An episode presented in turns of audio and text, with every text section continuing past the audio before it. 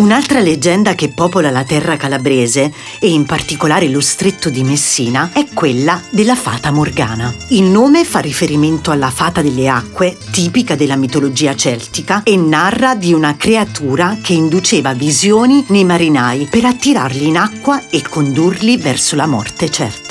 Il mito più famoso è quello risalente al tempo delle invasioni barbariche, che racconta di un re seguito dalla sua orda di combattenti che discese l'Italia con l'intento di conquistarla e arrivato a Reggio Calabria si fermò, impossibilitato a raggiungere la Sicilia e il suo vulcano fumante per colpa dello stretto di Messina e delle sue correnti. Di colpo apparve la fata Morgana, sotto le sembianze di una splendida donna che fece apparire dinanzi a lui e poco distante una città dagli enormi palazzi, fantastici giardini e splendide donne. Salito in sella al suo cavallo, il re si incamminò e pensando che potesse raggiungere la Sicilia con poche bracciate, morì annegato tra le risate compiaciute della fata. Ancora oggi, nello stretto di Messina, è possibile osservare in alcune giornate calde il cosiddetto effetto fata morgana, noto in tutto il mondo. Secondo questo effetto di miraggio si ha l'impressione di osservare poco sopra l'orizzonte una città irreale che si modifica e svanisce in pochissimo tempo. Il mito ha inoltre ispirato il noto testo dell'olandese volante,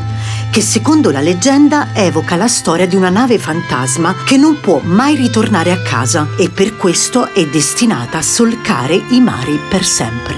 L'olandese volante è di solito descritto attorniato da una luce spettrale, quella del noto miraggio della Fata Morgana.